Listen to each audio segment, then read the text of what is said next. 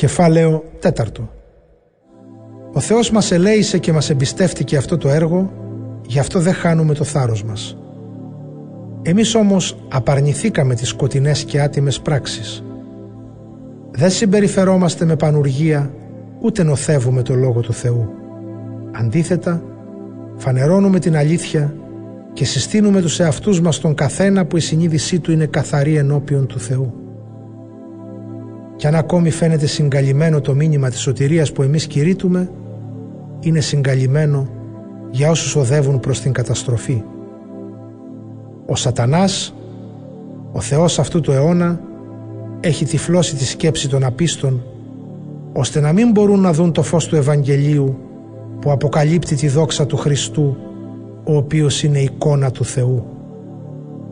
Γιατί εμείς δεν κηρύττουμε τον εαυτό μας, αλλά τον Ιησού Χριστό ως Κύριο και τους εαυτούς μας δούλους σας για χάρη του Χριστού.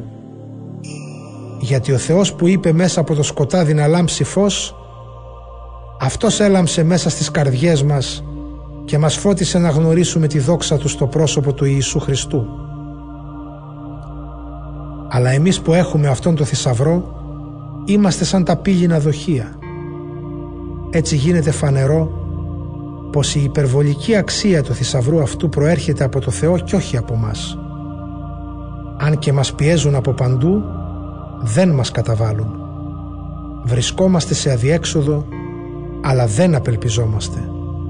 Μας καταδιώκουν, ο Θεός όμως δεν μας εγκαταλείπει. Μας ρίχνουν κάτω, μα δεν χάνουμε τον αγώνα. Συνεχώς υποφέρουμε σωματικά μετέχοντας έτσι στο θάνατο του Κυρίου Ιησού για να φανερωθεί στο πρόσωπό μας η ζωή του αναστημένου Ιησού.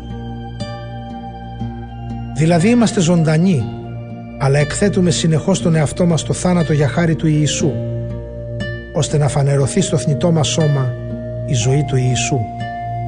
Έτσι, εμάς μας απειλεί συνεχώς ο θάνατος, ενώ εσείς κερδίζετε τη ζωή.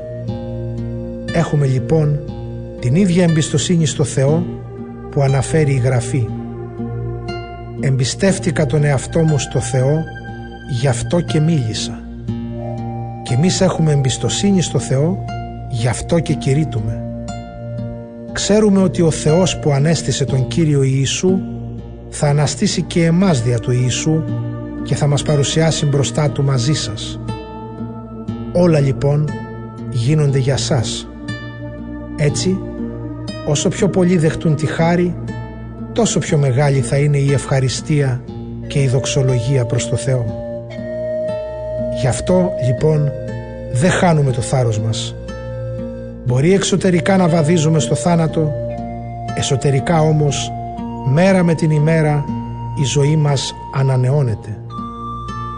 Γιατί ό,τι προσωρινά ασκεί μια ελαφρά πίεση πάνω μας μας προετοιμάζει για ολοένα και μεγαλύτερο πλούτο αιώνιας δόξας. Δεν στοχεύουμε σε αυτά που φαίνονται, αλλά σε αυτά που δεν φαίνονται. Γιατί όσα φαίνονται είναι πρόσκαιρα, ενώ όσα δεν φαίνονται είναι αιώνια.